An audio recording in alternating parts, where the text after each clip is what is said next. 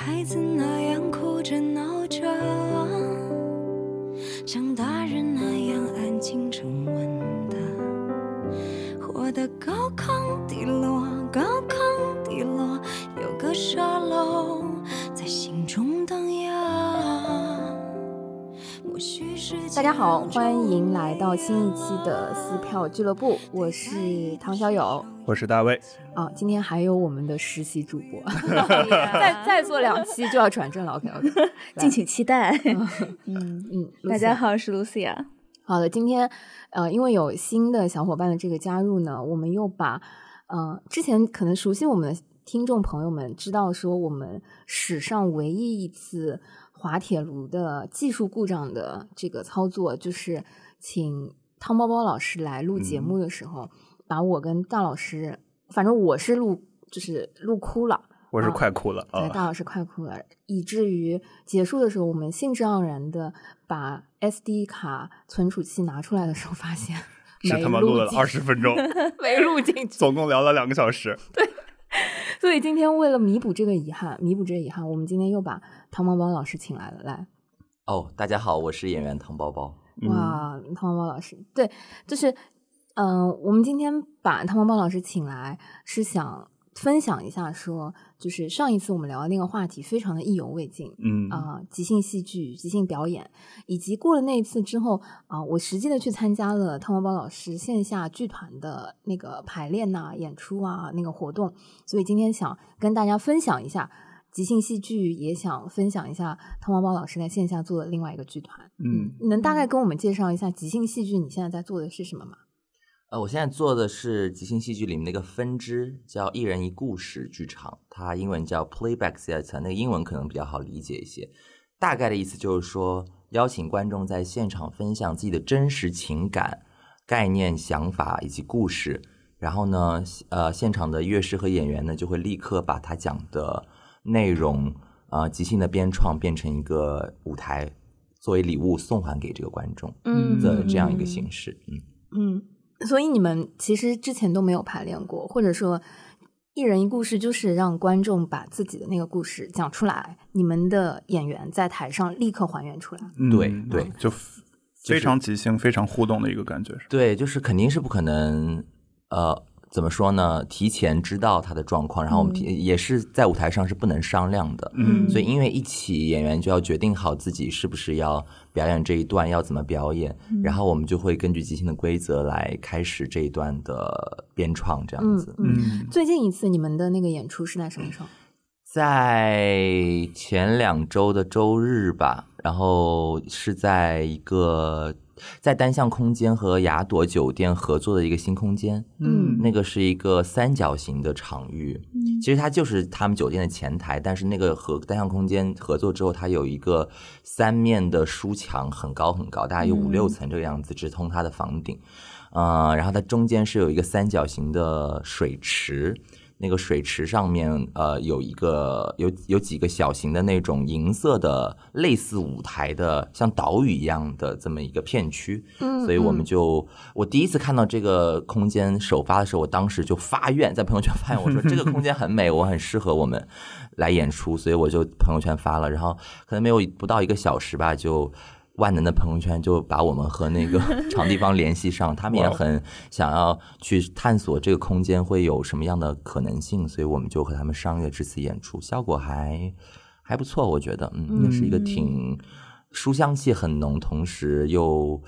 呃，怎么说？有点像教堂那个整个声声场，因为它炉的那个那个呃房顶很高，所以整个声音的状态很像是在教堂里面，所以有一点分享分享的时候，呃，观众给出的故事是又又是在水面上面嘛，就有很多、呃比较柔情的、比较内心深处的想法，大家都会去分享出来。所以那一场演出，我感觉和那个空间融合的挺好的。嗯，嗯嗯，你刚刚讲到说，就是第一眼看到那个空间就觉得很适合你们，所以你们在做即兴戏剧一人一故事的这个表演的时候，哪些空间或者说什么类型的空间是你觉得特别适合的？一般来说，一般来说，呃，从一人一故事剧场本身这个剧场的需求来说，它首先要营造一个特别安全的氛围，因为观众是要分享自己的真实体验和真实故事的。嗯然后他坐下来，他也不可能每个人他都认识，包括演员和乐师他可能也不会认识，所以整个空间要基本上是一个比较封闭的空间，或者是个类似封闭的空间，嗯，或者说能给他给他温暖。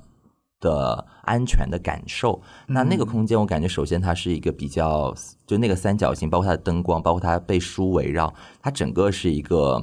呃，比较安全的。然后你的声音是你自己说出来的话，你能感觉到是可以被接收到的，这件事情是很重要的。嗯，当然不是所有的一人一故事剧场的剧团都像我们这样坚持每一次都要换一个地方去演出，就我们还是很喜欢每一次演出，因为每因为我们其实。呃，并不是都是专业的演员，其实专业演员只有我一个，然后大部分人都是还是有自己的本职工作的，所以呃，真正要去演出的话，我们的频次是不可能很高的，基本上来说就是一个月一次。所以我想，既然是一个月一次，如果每一次都是在同一个驻场的空间里面，那渐渐大家就会和这个空间产生一种过强的默契，嗯，然后这过强的默契就会导致我们可能会产生很多嗯惯性。惯性包括观众的分享可能会产生惯性，演员的表演可能会产生惯性，乐师给的旋律给的和弦可能会产生惯性，所以就不想要这种惯性，每次就想来一些新鲜的冒险，所以我们就每我就比较坚持，每次我们都要换一个合作的场地方。嗯嗯嗯。上次其实你有给我们介绍过，说呃，即兴戏剧其实它有很多的分支，它最早在国外其实是有疗愈功能的，或者说嗯，他在心理学的一些范畴里面是。呃，对于战后的一些呃回到正常生活的士兵也好，还是说一些受到心理创伤的人也好，用呃即兴戏剧这种方式，自己的故事被别人看到，被别人倾听，然后被别人重新在自己面前演绎，是有一个心理学的治愈范畴的。嗯，这一点包括说我在参与了你们的排练，看到你们团队的小伙伴之后，也能感受到就是。嗯，很有意思，因为大家不仅是在舞台上表演，其实大家在另外一个程度上是有这种心理治疗或者心理学上的这个功能点在，但同时大家又非常的谨慎，大家又非常的小心翼翼，觉得这一部分是更科学的，或者说更需要小心碰触的。就这一块，你们是怎么来看？即兴戏剧的这个功能，嗯，因为一人一故事剧场本身，它在创立之初的时候，它的有一部分的来源是心理剧嘛。心理剧其实是作为心理疗愈的一个分支，就是它用戏剧的方法，用戏剧的这种工具作为介入治疗的手段吧。我觉得是这样的。嗯嗯，但是一人一故事，它本质上是一个秀，嗯嗯，是一个演出，嗯嗯。不是很愿意，本身我们自己也不是很愿意让观众带着强烈的“我今天就是要来疗愈一下自我”的单一的目的来。你这样想是没有问题的，但如果我们就是告诉大家这是一个疗愈的剧场，这不是我，至少这不是我本人想要做的剧场。嗯，我会觉得这个太自大了，凭什么疗愈别人？就是我我我，但是我觉得很多人会带着这样目标来，同时他真的带着一种。至少是暂时的那种感动和力量离开剧场，呃，我是很感恩的。为什么会有这样的效果？实际上是因为我不知道大家现在就是大家都是都市人吧，就觉得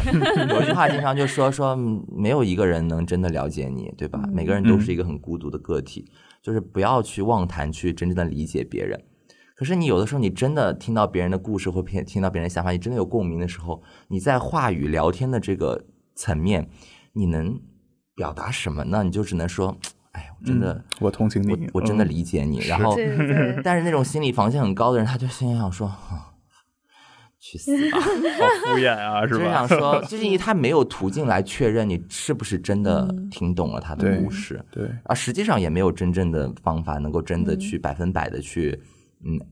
就是说，确认但对方有没有真的理解，即使是在亲密关系里的情侣，或者是在亲密关系里的，嗯，父父子、父女、母女、母子这样，嗯，但是戏剧是一个很好的方法，它至少很新鲜吧。就是我们跨过“我理解”这三个字，嗯，我用一种在线的在线的方式，而且这个在线不是说你讲了一个有头有尾的故事，然后我就把这个有头有尾给你 复述一遍，这个不是一人一故事，我是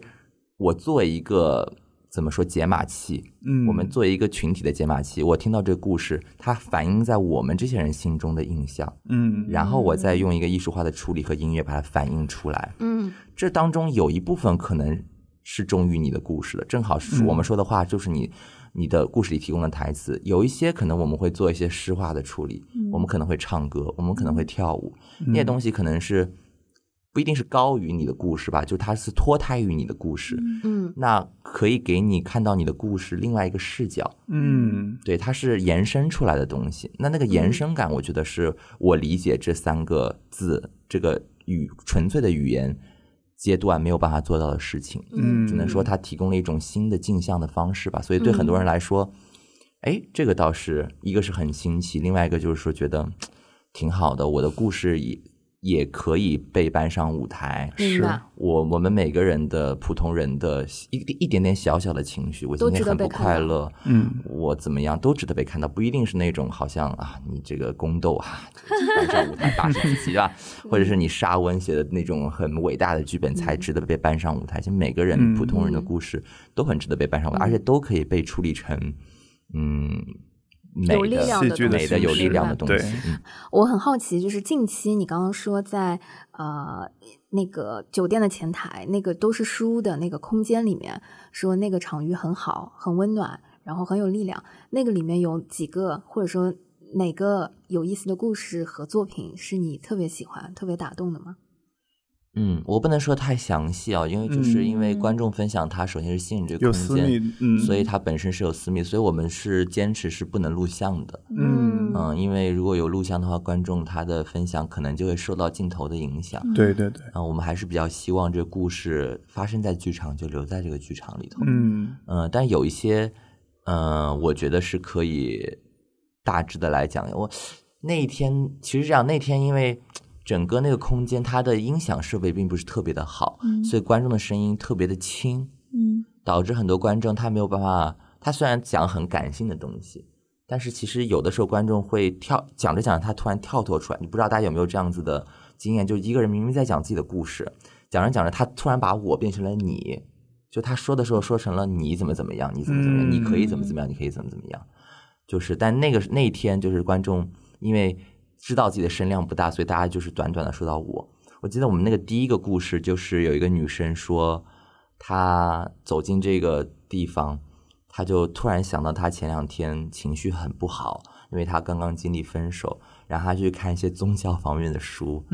然后就看到呃，好像是说呃，爱是。爱爱是可能带来伤害的，但爱也是救赎之类的话。他其实就简很简单，因为那是第一个分享，也不太可能会有人长篇大论，他就讲到他就讲到这些而已。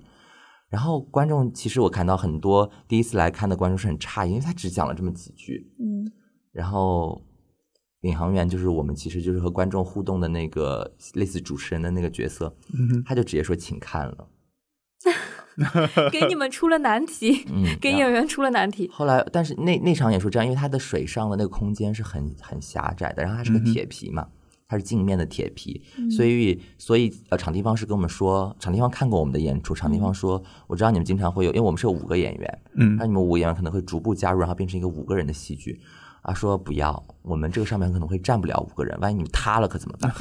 所以整个就是实际上一个很不稳定的一个状态。所以我那天呢，就哦我就决定说，我们改变以往的形式，每一次都是就是我们都是 solo，嗯就是站上舞台的是只有一个人，但是你下面那个空间是很很大的，我们可以在下面去进行表演，嗯也可以发出声音来配合他。然后那个女生她就上场了之后，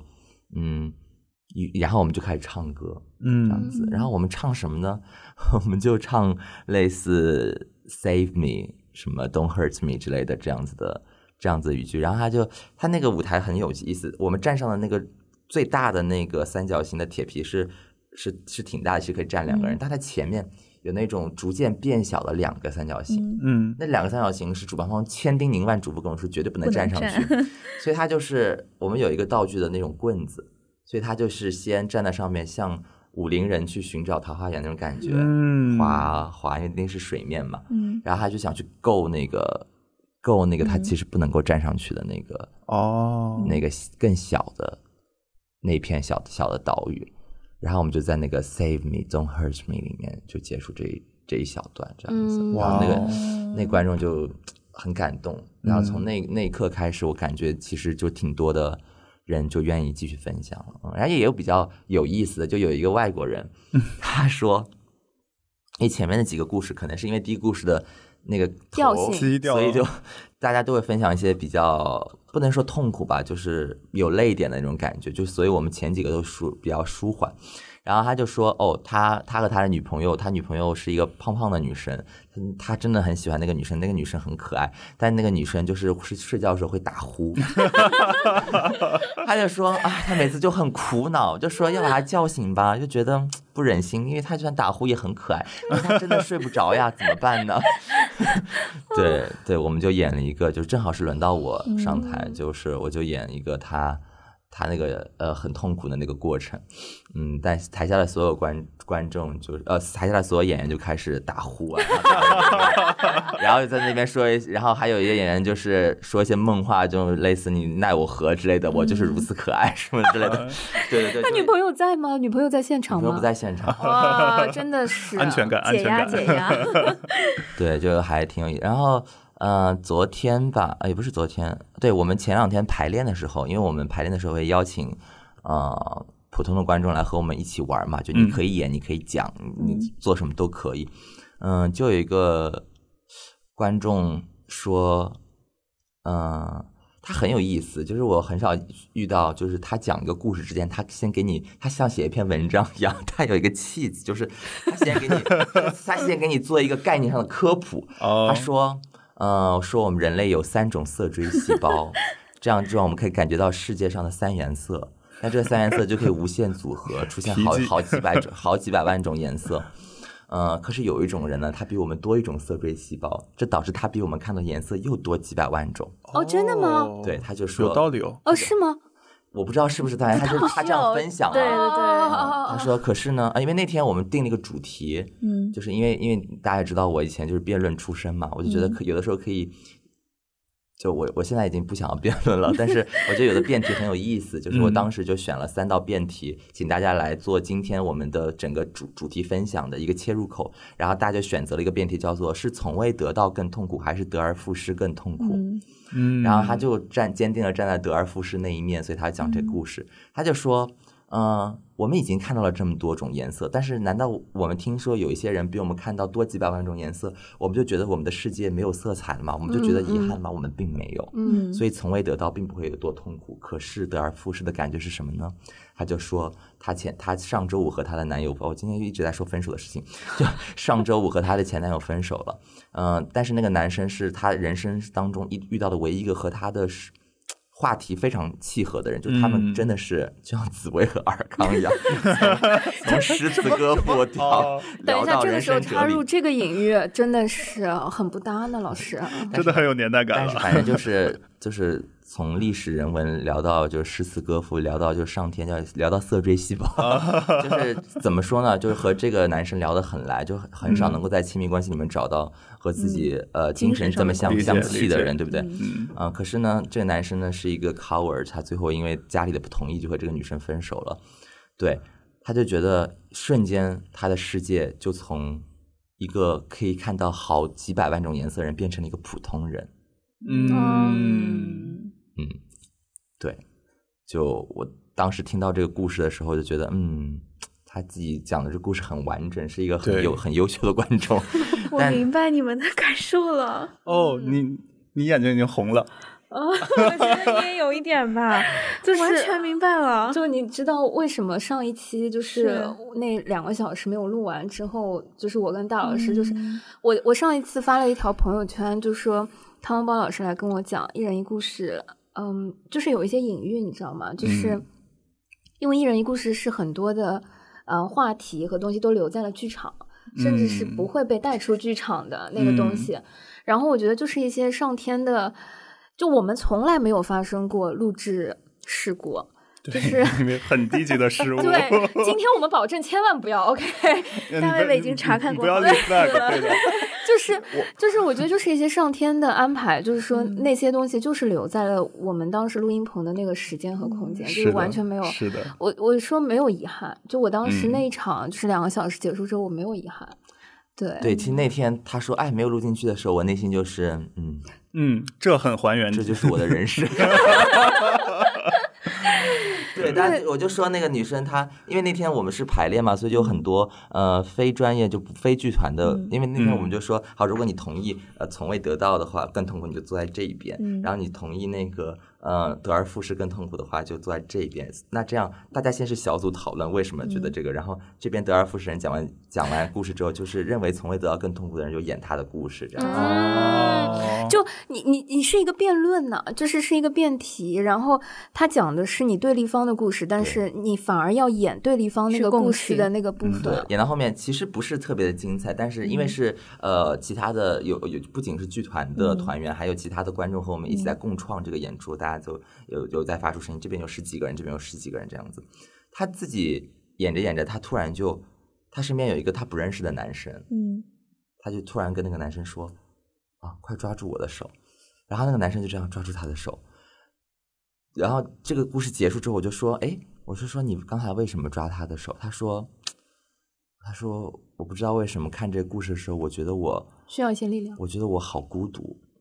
然后嗯我特别需要有人抓住我的手，我就提出这个要求，然后很感谢这个男生，这个男生也毫不犹豫的就也牵住他的手，这样子。嗯。嗯所以你知道我，我不仅就是我之前错过了他们上一次的那个演出的时候，我是非常非常遗憾的。但是他们排练我去的时候，在那个虽然是一个商务楼的空间的场域，但是觉得这一批人就是非常有能量，充满了整个那个房间。就是汤猫刚刚跟我讲，你们上一次排练这个故事的时候，作为一个之前在学校里也参与辩论，就是打辩论的辩手，我我是非常非常触动的。嗯就是大部分时候，当我们站在一个话题的对立面，不管是主动选择还是被动选择的时候，我们去倾听对方的目的是为了 defense 他，哦，就是是是为了捍卫自己的立场而去抓到他话语里的漏洞。嗯然后你用一个话题把正反两方虽然是分开和对立起来，所谓的对立起来，但是当大家分享这个故事，又要让对方去表演和呈现出来的时候，其实更多的是去呈现，对，对是是去共情、去体体验、去互相的共融表达。我觉得我没想到辩论还可以这么这么晚，就我觉得非常非常厉害。我当时就觉得，怎么说呢？就是我我分享两点吧，就为什么会在那天，呃，我带的那个排练的时候想到这种形式。其实我也没有玩过这种形式，我就是嗯下午我在准备这个排练的时候，我就一时兴起，因为我在翻贾克勒寇的那个《失忆的身体》这本书，重新嗯翻的时候，我看他一个论断，就说他讲到悲剧这个形式的时候，他说最好是一个完全不认同死刑的人。嗯，去演一个完全支持死刑的人，在一个悲剧里面，嗯这样这个演员个体的经验和他表演出来的这个角色是相冲突的。之间的这一个空间，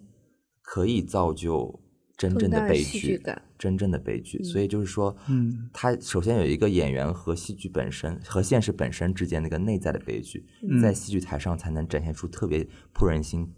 就是摄人心魄的那个力量。嗯，呃，我一想到这个之后，我就哦一立刻想到，因为死刑是咱们打辩论的时候特别是常特别容易谈到的问题触及的话题，是的，啊、包括死刑，包括我们如何处置自己的身体，包括什么东西才是痛苦的，嗯包括爱情什么样的。我那天出了给了三个辩题，一个是爱情是一种社会发明还是一种自然现象，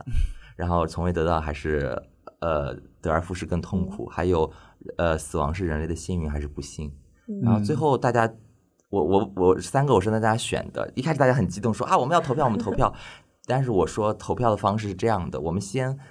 都各自站边，然后我们选取一个最势均力敌的嗯。辩题来作为今天我们插入就就是进入的这么一个角度。嗯。嗯，我觉得呃我当时我就说，因为我原来是一个辩手，我我自己经历过这样子，就是嗯看山是山，看山不是山的对对阶段。嗯。嗯，我当时会觉得说，这是一个很好的理解这个世界的方法，对。就是我强迫我自己站在一个特别决绝的立场上，对，那我得到的信息，我所辩护的这一方可能会给我得到嗯非常大的触动，但事实上你在辩论的操作当中，嗯，我我我有的时候会渐渐觉得。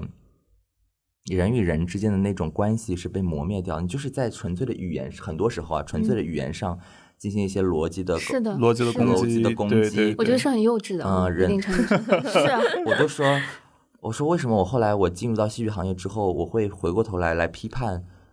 辩论我，自己，嗯，这辩论不是说批判辩论还是是很好，对是批判我当时辩论的我自己。明白，嗯，我会觉得说辩论是一个很好的实验，嗯但是戏剧才是实验室，就是辩论只是万千实实验实验室可以做的实验的一种所以它适用的真实情况是很有限的。嗯嗯，辩论场上是一种非常非常可以说它，如果你如果辩论也是一种戏剧的话，它是一种非常非常具体的戏剧形式。嗯，对，但是戏剧本身是包罗万象的，嗯嗯，所以我们应该用戏剧去包容辩论这种形式，把、嗯。可以把辩论的这种要求每个人决绝的先站在自己立场的这种呃模式吸取进来，很可能会帮助我们更好的理解他人。嗯这样子，嗯，你刚刚讲到，嗯、就是那天你选择三个辩题，其实它涵盖了，呃，三，我我觉得是涵盖了戏剧话题也好，还是说人生话题里面很很不同的是的对三个大的维度方向，其实我是很好奇，就是，嗯，你做一人一故事，或者说还原剧团，你的你们的这个剧团做一人一故事已经有两年嗯，快三年了。三年吧，嗯，对，差不多三年左右的时间。按照你们之前非常坚持、孜孜不倦，几乎是一个月一次的这个过程来说，你觉得哪些话题是观众朋友们，或者说呃哪些类型的话题是他们最容易去探讨和触及的？就刚才我们已经能感受到，首先爱情、亲密关系，对，一定是其中的一部分。真的，嗯，还有什么？就是例如说亲情、死亡，嗯、焦虑，什么？就是我觉得你你一定会比所有人会更能够有这个感知。嗯对，呃，经常会听到，嗯，怎么去处理职场当中权力关系这件事情？我我把它大而化之成权力关系这件事情。嗯嗯嗯就我作为一个个体，我怎么去面对我认为不太公平的事情？嗯这件事情是经常会被演到的。嗯然后第二个事情就是关于死亡，就特别容易提到死亡这件事情是，嗯、缅怀一个自己的朋友，缅怀一个自己的亲人，嗯。然后，但是我想在其他的艺人一故事剧上，他们就会讲说啊，生前他是个什么什么样的人，嗯。于是很可能那个那个剧场就变成了我们就还原他生前的样子，但不知道为什么在我们剧场里面，大家就会被鼓励说，那我在这场死亡当中我是谁？嗯。嗯。我在这场葬礼当中我是谁？嗯。我怎么去面对前人的离去、嗯往生这件事情？其实对于年轻人来说，我觉得死亡是一个，我我不知道是不是一个遥远的一个话题，还是说在你们的接触里面，其实对于二三十岁或者说现在的年轻人，死亡已经是一个需要面对的话题。大家是怎么来，或者说你们最近接触的一个有关死亡的话题处理是怎么是，？其实不是一个年轻人，就是她是一个也不算是年轻人吧，可能四十岁左右的一位女性。她进来，因为那场演出叫《雨后的世界》，嗯嗯，我很喜欢那个标题，就是它本身给你一种隐喻感。对那就是来的观众他就会很明显的说说一些雨之前的事情，或者下雨的事情，或者雨后的事情。那雨后到底是会放晴，还是继续阴天，还是再下另外一场雨？大家就会有自然的和这个主题有一些有一些连接。嗯他就说，其实他那天刚刚参加完他妹妹的葬礼，他就走进来了，嗯，然后他说他非常的希望他的妹妹可以，他妹妹比他小很多，他妹妹大概才大概才大二，就还在上大学，嗯他妹妹就生了一场大病，然后就去世了。他刚下午刚刚送走他妹妹，可能刚刚捡完骨，领完骨灰盒，他就晚上来参加了这个活动。我觉得他也挺了不起的，嗯是嗯，他其实来的时候，他的心是封闭的，因为你知道嗯，人在葬礼的当下，很可能是哭不出来的。嗯，对，就那种巨大的悲伤会压得你觉得这一切是有点 surreal，就是有点不真实，有点超现实的感觉。就他来的之前，他是告诉自己，他目前是封闭的，嗯他是不可能分享故事的。但前面几个故事我记得很清楚，前面几个故事是很，就对他的故事来说是很轻量级的。呃，比如说前面的有人说啊，我现在很想念我自己的老公，因为我老公在出差，他现在在飞行当中。刚刚他还跟我说啊，我已经在飞行当中了，什么勿念之类的。但是我还是很想他，就类似这种，嗯、生活的日常的故事。那不知道为什么他就突然得到了一种勇气，他就讲了这个故事。但是我们也没有要求他说去讲他的妹妹到底是一个什么样的人，嗯嗯，他和他之间的互动怎么样？他就说他很希望他去到彼岸，那是一个很快乐的世界，是一个不会有痛苦的世界。嗯，然后他就哭了，他哭得非常的难过，很伤心。边上的观众就纷纷侧目，就是给他递纸巾什么的。嗯我想，往往有一些不太好的即兴演员，接受到这一个悲伤的力量之后，他们可能会再哭一次。但是我觉得我们的团员，我当时觉得这个故事处理的非常的好，就是我们都知道，就是沉重的东西要轻轻的拿起，对，所以我们就演了一个非常快乐的场面，嗯。甚至和他这故事几乎没有什么关系。嗯嗯。就是阳光、沙滩，然后那个场地是外面有一面，就是是一面镜子，外面就是外滩，所以有很多就是游人，透明的玻璃透明的玻璃，嗯。游人在走来走去，嗯他们就会嗯。很好奇地在里面看一看。然后我们就我们有个道具是一个小丑的鼻子，嗯。我，们就和外面的人去互动，互动，嗯。告诉他们里面的世界很快乐，这样嗯子。嗯我们也没有说出这句话，我们就是很快乐。嗯包括我我的选择就是那是一个阶梯型的空间，所以我们就我就跨过那个人群，慢慢的爬上去，然后站上去之后，觉得嗯真的很好，我感觉爬上爬上山顶的感觉回到您决定所有人所有人都是很快乐的在做他们自己的事情，然后我们甚至和玻璃外面的行人打招呼，然后和外面的小朋友玩这样子，我觉得。我们没有人说好说我们要演一个彼岸，我们没有人说好说我们要演快乐，只是当第一个人他开始在沙滩上躺下，然后享受阳光的时候，我们都接收到这个信息，就是我们都明白，嗯、这是这个观众他真正想要被看见的部分，嗯，就是他他哭了，并不意味着他想看到我们哭，嗯。他哭了，反而是他可能是希望看到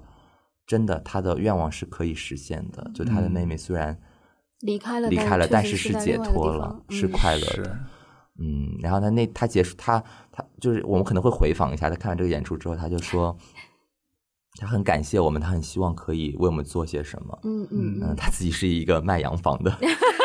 他是说如果你们感兴趣的话，我有很多 给你打个折，洋房可以 送给你，不是武康路的那个就是空间，如果你愿意的话，做些沉浸式的可能性，啊、哇哦我很愿意为你们提供这样的便利，这样子觉得嗯，嗯就我们自己也得到了很好的力量，对对。其实刚刚一开始听到汤包分享的一些故事，我是蛮担心他们的，因为我觉得可能大部分观众去分享的都是自己就是悲和离的这一方面的故事，嗯但是听了刚刚这个例子，我有点释然了，因为虽然就是人有悲欢离合，然后你会收到很多负面的这种情绪，但是你们可以去展现，或者说用更多积极的一些情绪去去进行和大家一起去化解，对去化。解，嗯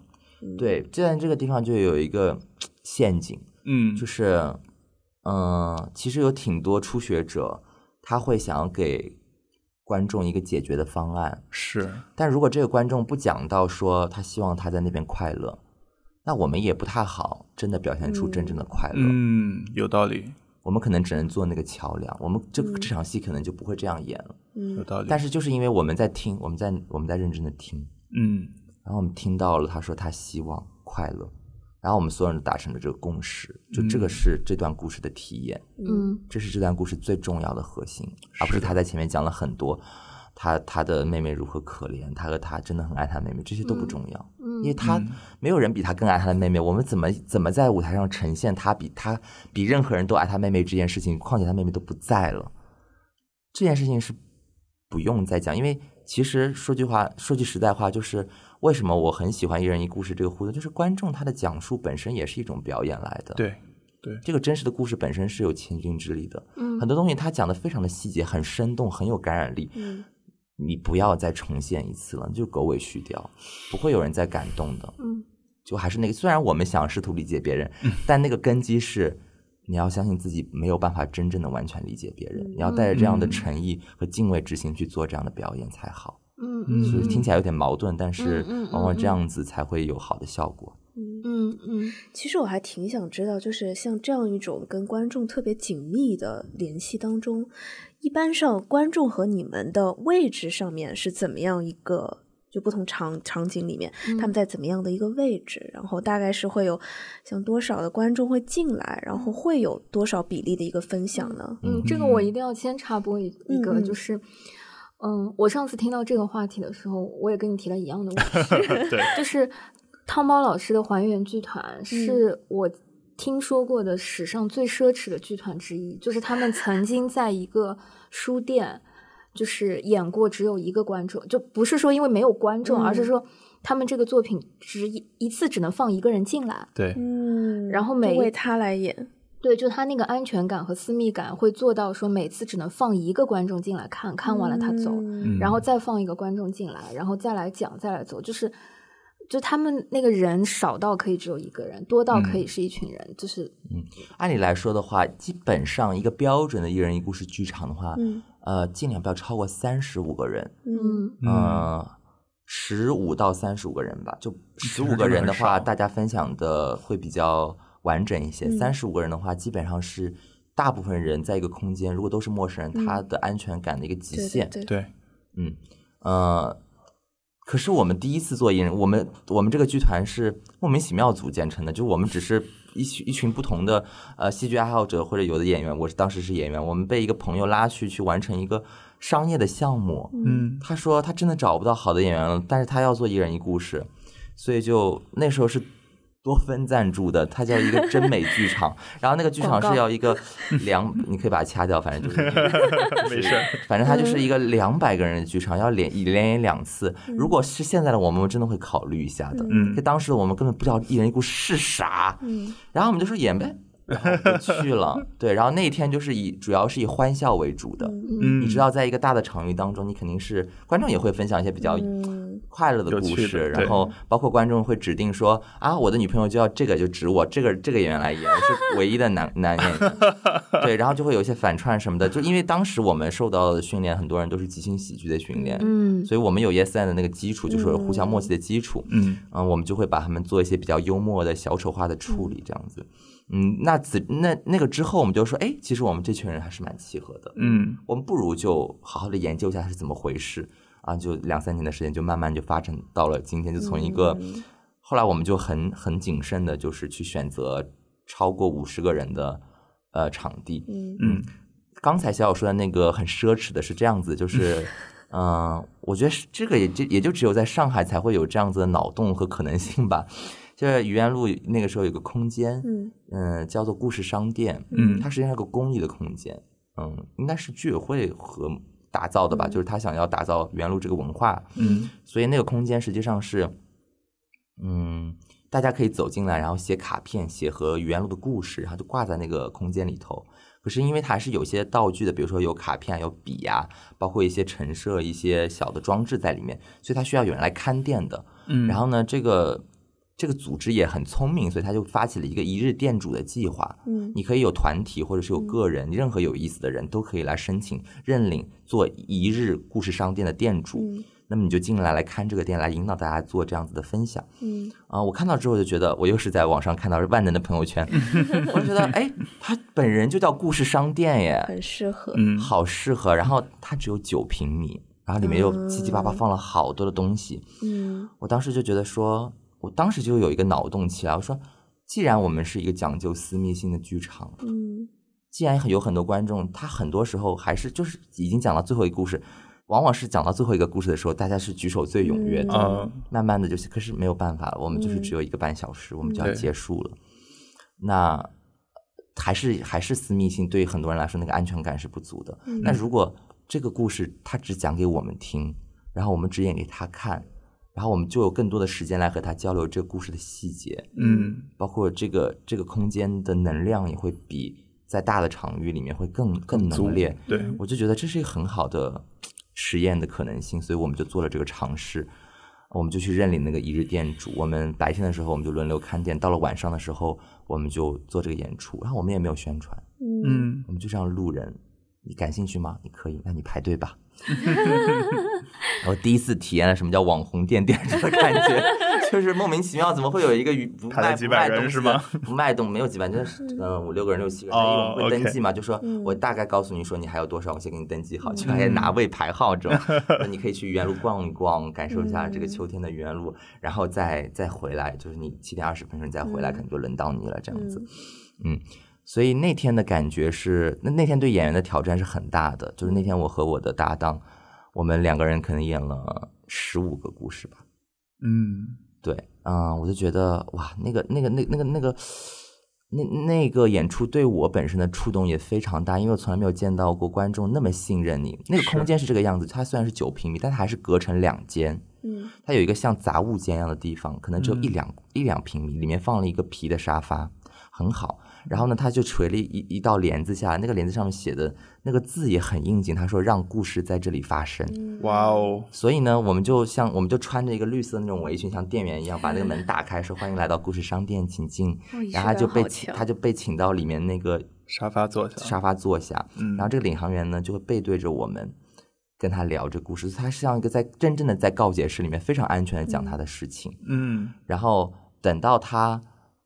讲完了，领航员觉得可以了，他就会嗯说请看，然后音乐起，我们就演出，那个帘子就撩起来，就让故事在这里发生。嗯然后他的故事就会重新展现在他的面前，这样子。那天听了好多，呃，我们是允许呃朋友一起进来的，嗯所以不不一定是一个人，可能是一对夫妻。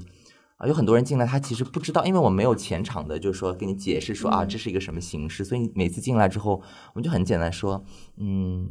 你随便啊，你想分享什么情感、都可以，或者你你告诉我们故事，就是他可能会稍微采访一下你这样子。嗯。有一对夫妻进来的时候，他们就是不知道要说什么，嗯。突然那个男生就那个丈夫就说了，我怀疑可能是他结婚之后说的最感人的话，他就回顾了一下他自己，嗯，结婚以来的这段路程，他真的很感恩他的妻子，因为他是一个。宁波人，然后他妻子是一个上海本地人，然后你知道，就是娶一个上海的媳妇儿，就是对他来说还是压经济压力有点大。但是他老婆就是完全没有在乎这一点，就和他一起努力。现在也他们也自己买到了自己的房子，然后孩子也刚上小学了。嗯所以刚上小学之后，你知道你的夫妻就稍微松了一口气，对吧？就是不用一直看着孩子了。然后周末他们就终于有一个周末，今天是可以来逛逛逛街街，然后嗯享受他们属于自己的时光，很很轻松。嗯嗯，他就讲讲这个，然后我们就演了，正好因为演员也不可能五个人，所以那场演员就是一男一女两个人，然后我们有两个乐师这样子。然后我记得那一幕的最后一幕就是我我抱住那个女演员，然后我轻声在她耳边说我爱你嗯啊，那也只只有在这个小的场合才能做这么细腻的表演，因为在大的场域你是不可能轻声的说的，所以我就说，因为我们基本上不会带麦的嘛，所以嗯我就会说我爱你，你就明显的看到他他们两个人这个眼泪就是同时流下啊！我当时觉得说，哎，真是在做一件好事。对，这我觉得这句话是只有那个空间的四个人会听得到的话。对是，但是呃，演员和观众本身是一个相互治愈，就是相互连接的过程。对嗯我觉得其实很大程度上，演员在听观众的那个分享，在表演的同时，演员也在受到滋养。但如果是在一个空间和场域里面，其实观众，即便我今天可能没有分享，我也嗯会收获很多的能量和这个东西。就是这个故事形式本身，因为它场域的变化，因为它观众人数的变化，其实会形成不同能量级的一些放大或者缩小。对，这个是我所以我就觉得一定要换地方演，一定会带来不同的故事的质感，然后包括我们的表嗯演也会因地制宜去发生变化。我觉得也嗯对于虽然说除了我之外，大家都是有可能是学生，可能是有工作的，嗯但是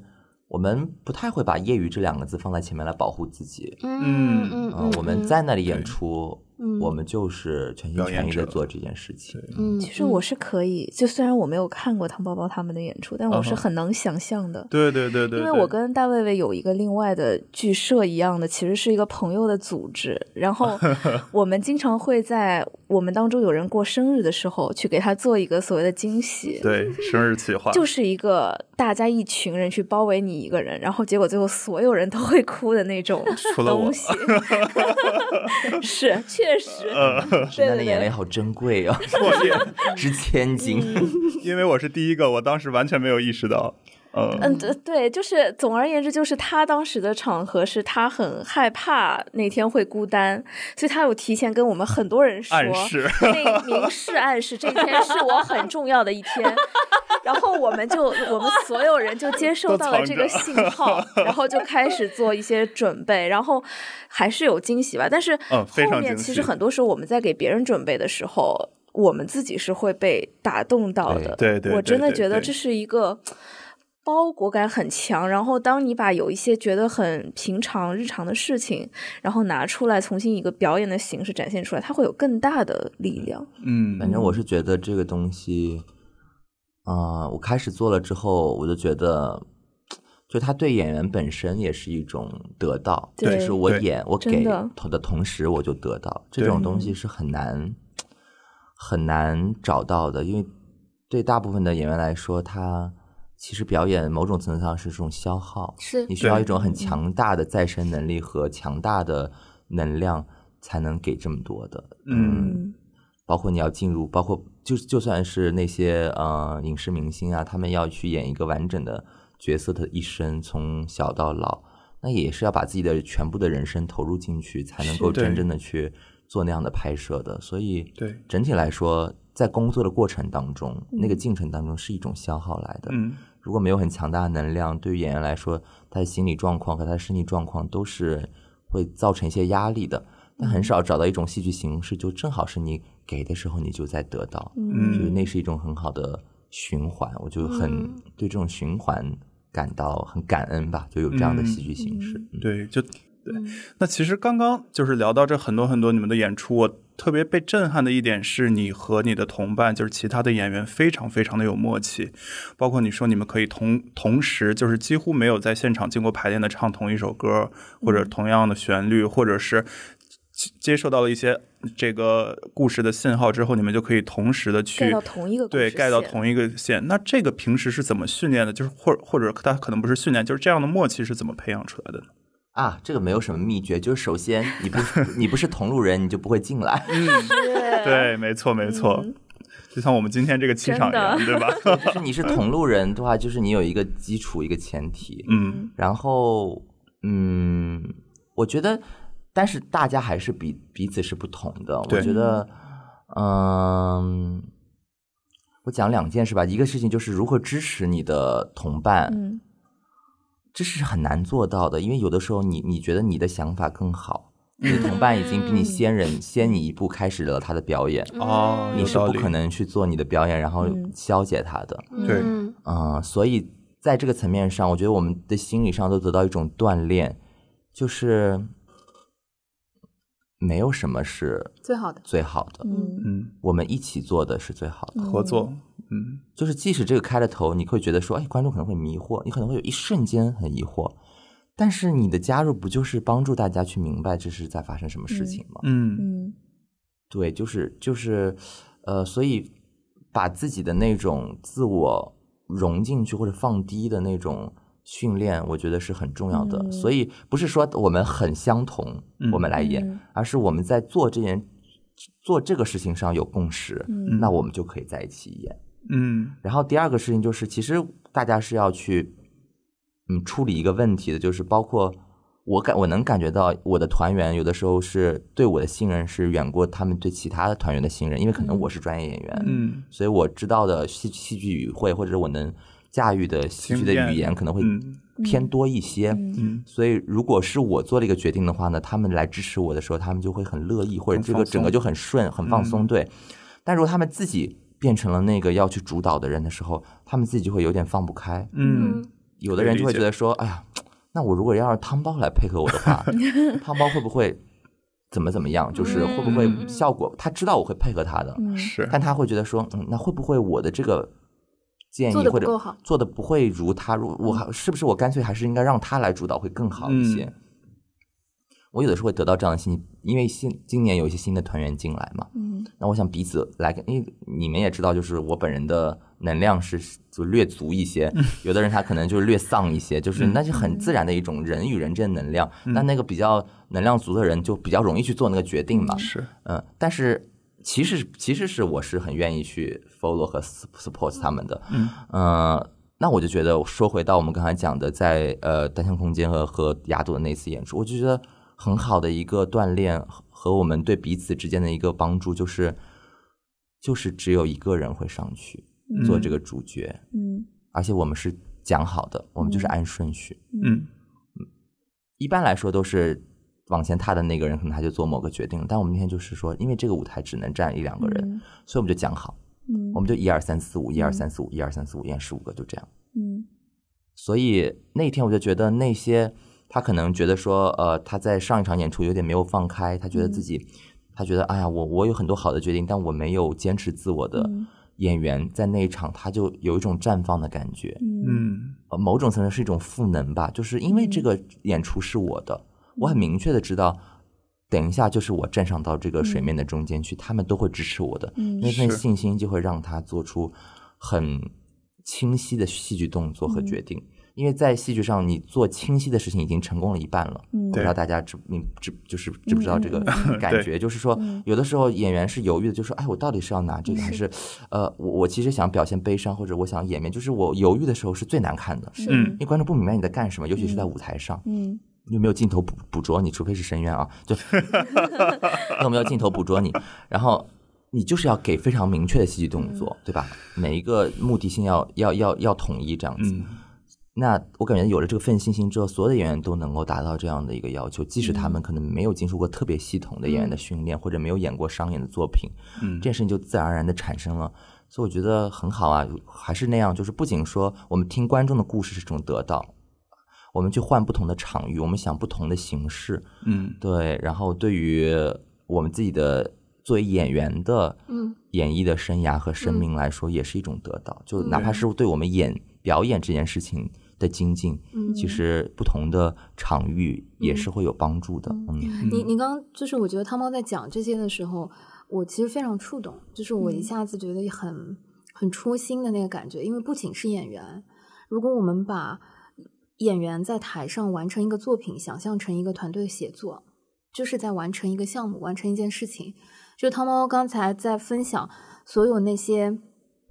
我觉得是合作和协作过程当中的一些进退、嗯。包容啊、信任和支持，对那种融化的所有的这些东西，我觉得就是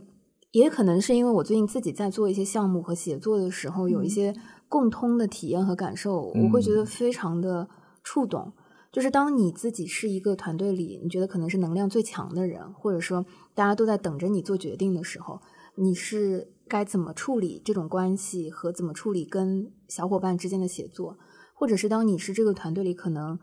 呃一份子能量不是最强的时候，那是要希望更多的依赖别人，或者说嗯、呃等待一个答案，还是说怎么样去赋能也好，怎么也好，就是是对，我觉得它不是一个光舞台上和演员嗯的这个部分，它没并不就你刚刚描述的所有的这些东西，并不简单的只是一个呈现演员作品的部分。我觉得它实在是太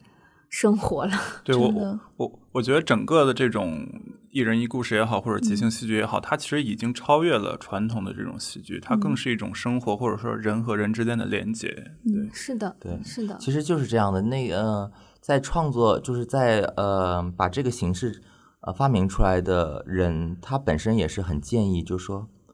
嗯不一定要是专业的演员来做这件事，特别嗯是鼓励素人的演员就去来进入这个形式，然后嗯素人表演给素人看。嗯实际上是一个很美的，就是大家的故事。首先，你的故事是可以被搬上舞台的，同时你也是可以演的，我觉得是很奇妙的。嗯、我不知道大家有没有去参加过即呃即兴喜剧的一些工作坊？嗯飞来喜剧对，飞来啊，是即嗯兴啊，包括呃大家都知道金靖，她就是嗯从嗯即兴喜剧的系统里面被培培养出来的很优秀的女演员嘛。嗯但是呃，在那样的工作坊里面，往往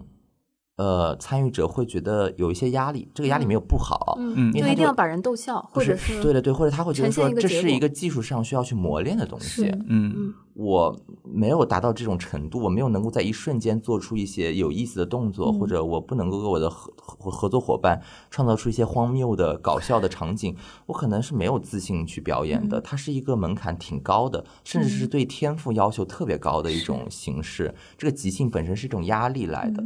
那很妙的就是在一人一故事的剧场当中，包括我们做排练的时候。嗯嗯，有的时候分不清，第一次来的时候分不清谁是团员，谁是来玩的人。是的，是是的因为，我们就是默认你可以讲故事，你可以演。对，呃，一开始的时候，我做这个形式的时候，这个排练的时候是也是预设大家来来提供故事，然后我来来锻炼我们，就是相相当于一个小的演出。嗯，但后来觉得也没有这个必要。嗯但你当你不形成这样对立关系的时候，每个人都可以演，对每个人都可以唱。对，我我们有好多小型的那种打击乐器，每个人都可以打击，嗯都可以发出一点声响。嗯就是当你不灌输这个对立的时候，没有人真就很少有人真的，他可能会旁观，嗯但没有人真正就在那里啊，我不行的，我不能演的，我就是来当观众的，什么？嗯就是他哪怕进来的时候他这样说，但是嗯真正他开始玩起来的时候，我觉得戏剧本身就是 play 嘛，对吧？他就是玩嘛，对对对对对对对，那个玩的感觉是是是是挺挺充足的。然后有的时候好的团队是，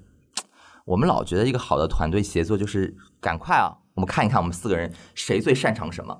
然后我们就你最擅长，我们就分工出去，然后最好就是你永远都做你最擅长的事情，这样我们效率就是最高。嗯嗯，可能也有别的思路吧，就是有的人他可能看起来对这件事情不是很有自信，嗯可是他实际上要尝试一下去做一些别的事情，嗯他想要再往那个方面去成长，你有没有一个比较安全的空间允许他，甚至有一个比较安全空间指导他去完成他的第一次跨越？嗯就所谓的可能另外一个好另另外一种类型的好的团队，就是让不能者也能有机会能，至少让他测试一下他到底能不能。就是我觉得可能就是我们的还原剧团想营造的一个氛围吧。啊、嗯很多观很多观众，很多热心的想来跟我们排练的人，他们呃每每个礼拜都很想来，就觉得这里像他们的一个心灵港湾一样，他觉得很安全。嗯就是因为他虽然也去参加别的戏剧活动，但别的戏剧活动会告诉他说，就是术业有专攻的那个术，对就说你怎么去精进你的术。嗯但是在这里，如果我不想精进我的术也没有关系，就是我我让那个东西自然的成长，因为会、嗯我会去表演，我表演几次我就知道说啊这个是不容易，但是不会因为这个不容易就会有人告诉你说哎你不适合，你不适合，对，你不要表演，也没有人跟你说哎你很好，你明明就一般，然后也没有人会跟你说你很好，鸡血，但下一次你再来的时候你依旧可以表演。嗯嗯，我觉得很多人缺少这样一个比较中性的空间。嗯是，去去让他去去去。其实很多我做了这个事情之后，有很多人会替他们的朋友来问说：“哎，汤包包，你知道上海有没有一些培训班或者一些什么机构可以增加一个人的表达能力，让他勇于表达自己，是不是戏剧很有帮助？”然后我就会很犹豫，我想说要不要让他来我们这边，因 为他目的性这么强。然后我就会扔给他那些即兴喜剧的培训班，呃，嗯对，嗯，让他去炼狱里面历练一番。嗯，然后我去还原剧团，嗯嗯，去排练过。然后，嗯、我记得汤猫猫那天讲说，呃，其实还原可能在短期内都不会做成一个商业的团队，都都是希望是这种松散的，或者是嗯以兴趣为结合的一个团队，就是希望保持大家的这种热情也好，还是说这种嗯。用连接或者情感的方式去传递能量、传递东西的那个状态，嗯，我是非常非常羡慕，而且非常非常佩服的。是，嗯就是刚刚他大卫在问说，为什么他们这群人能够在舞台上那么有强的信对对那么对对强的默契和信任感？呃，因为我我也默默的加入了他们那个群 我也在，我也在，对，就是你会发现他们每周四都会排练，不管有多少人，每周四。就我想说，那种默契和信任感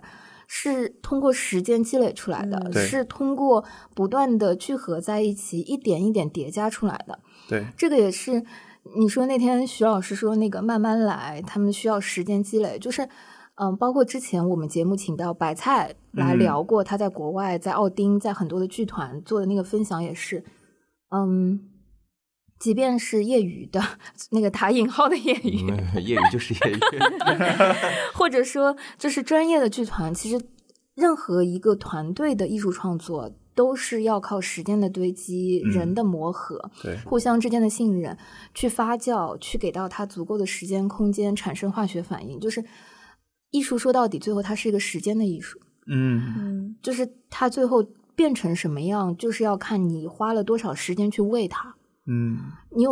多少时间，就有可能喂出什么样的东西。嗯就我是非常非常感动啊、还原本身在做的事情，以及这三年来就是不断的去挑战和突破一些新的东西。就那天我们也在说，你们会不会觉得，嗯，影响力太小或者太奢侈了？做的就那么好的那些有充满能量的东西，只能给一个人看，简直是奢侈到了一种，就是我觉得令人发指的地。而且尤其是在一个都市，在在上海，在呃国内，就是追求所谓的效率和转化的这样对一个对环境。会觉得有一点遗憾吗？或者是但可能大了的话，反而也就出不了这种。我觉得就是，我特别同意你说，艺术某种程度上是时间嗯时间的结晶，结晶，对，就是，但是，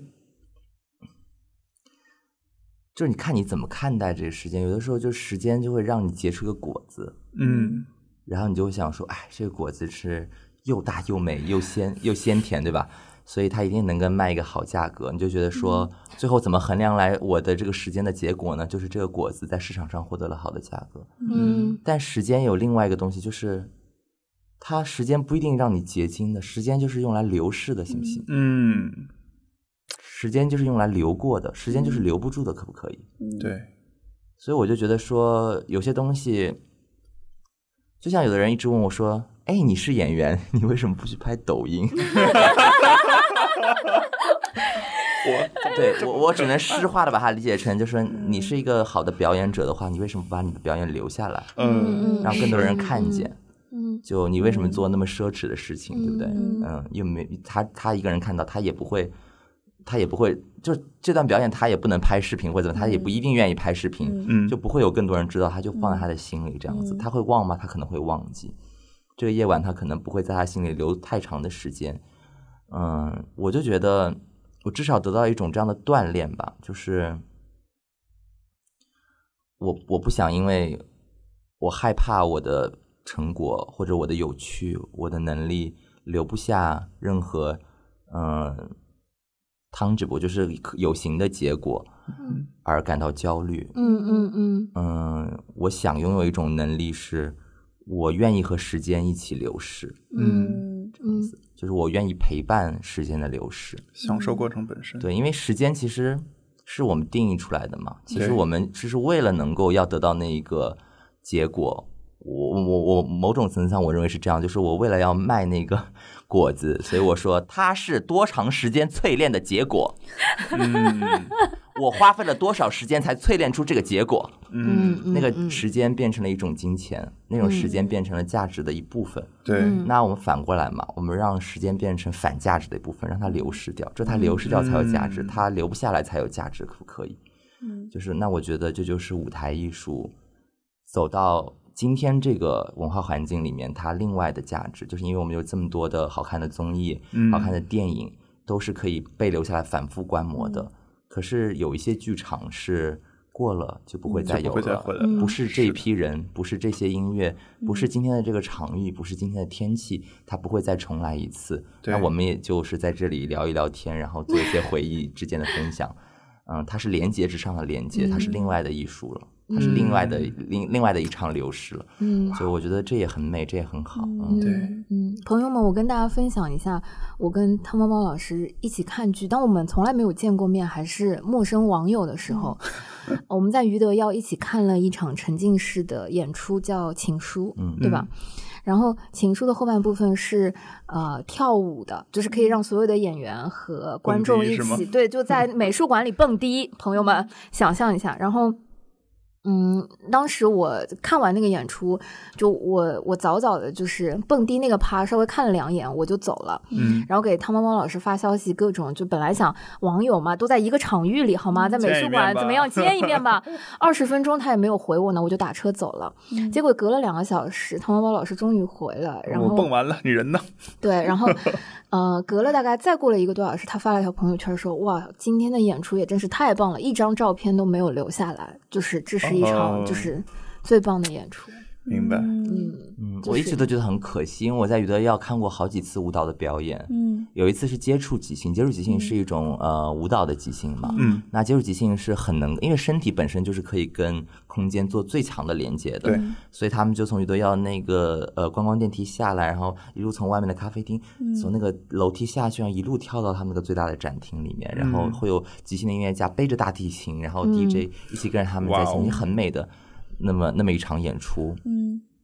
除了我之外，所有人都在拍摄，每个人都在透过那个小小的屏幕看现场。嗯嗯，我当时就觉得说，啊，这也是也是另外一场戏了，这是。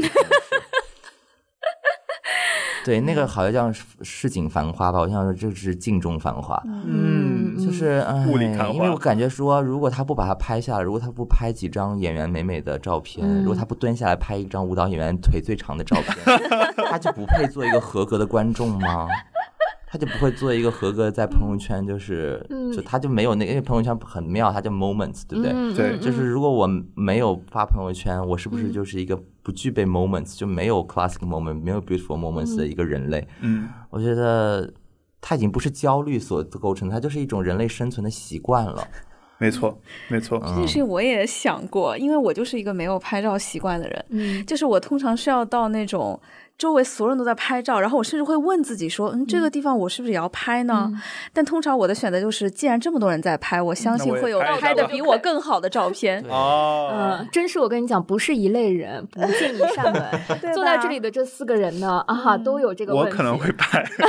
但是嗯我是但我不会那种拍演出，我会嗯出来了以后会写 notes，就是文字性的去记录我当下的感受。抓拍几张就算了，对不对？嗯啊在那里录对对对对对像？你嗯，你录啥呢？你而且你你还他还在不断的行走，然后你还要跟着他，你就没有时间看这个场域布置了什么样的灯光，感受本身就被打断了对啊，就就感受该锁手机。觉得很很很遗憾，但是又想我是不是也自大了一些？就是也许这是人家想要的体验，也说不定呢。人家错没错，就想要精中观嗯花，没错，对，然后对，可能就是这样吧。嗯嗯，所以朋友们就是呃都是生活。如果想要体验一些你永远不会在啊、朋友圈，或者说啊可能在 豆瓣或者大众点评上 感受到的还原剧团的一人一故事的演出的话，啊、我觉得在节目的最后，嗯嗯、我觉得这真的不是硬广了，能不能？嗯因为也不是商 商演，所以就没有什么硬广。大家可以来跟跟我们玩，跟我们排练，交二十块钱的场地费就可以了。那个地方是我们自己租的。分享一下你们那个公众号好不好？好，我们就叫还原剧团。嗯，还就是还钱的还，就是还原反应的化学里面的还原反应的那个还原。嗯，还原所以你们微信公众号只要搜“还原剧团”，就会出现还原剧团，就会看到标志是两个粉色的圆圈，嗯，然后我们做了一个很土的动效，就是 是由我用用 PS 做，就是两个环两个圆圈，然后从远到近，然后彼此结合在一起，然后你就会发现两个粉色圆圈结合在一起之后呢，大的那个圆圈就会一点点晕染一点粉色到那个小的圆圈里面去，这就是好厉害啊我们想要达到的过程。如果你想体验我刚才讲的这个隐喻的感受呢，你就可以关注我们的公众号，每个月都会有我们的演出。然后你看完演出之后，你再来决定要不要和我们一起来玩，欢迎你来跟我们进行排练，这样子。嗯，哇，我真的觉得今天是就是特别有意思的一期，因为在录今天这期节目之前，我们还有在讨论说，线上戏剧，不，我我是想说，我们一直在讨论一些关于我们做这个节目会不会去把惊喜都曝光。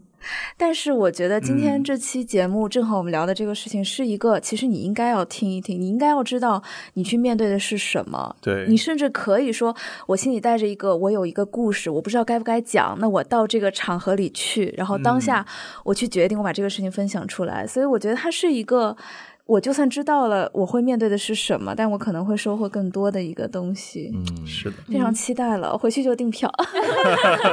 下一场演出还不知道在哪里，我们是很随性的。对，然后另外一个，我觉得是呃，我们听节目的很多的听众朋友们，我知道大家也很有能量，然后也很有爱心，所以嗯、呃我其实是非常想要圆汤包包老师和还原剧团整个就是对空间转换的这样一个想法和嗯。这个诉求的，就是嗯，虽然是在上海，可能会有很多不同的场域和地方，但说实话，嗯、做戏剧演出，嗯。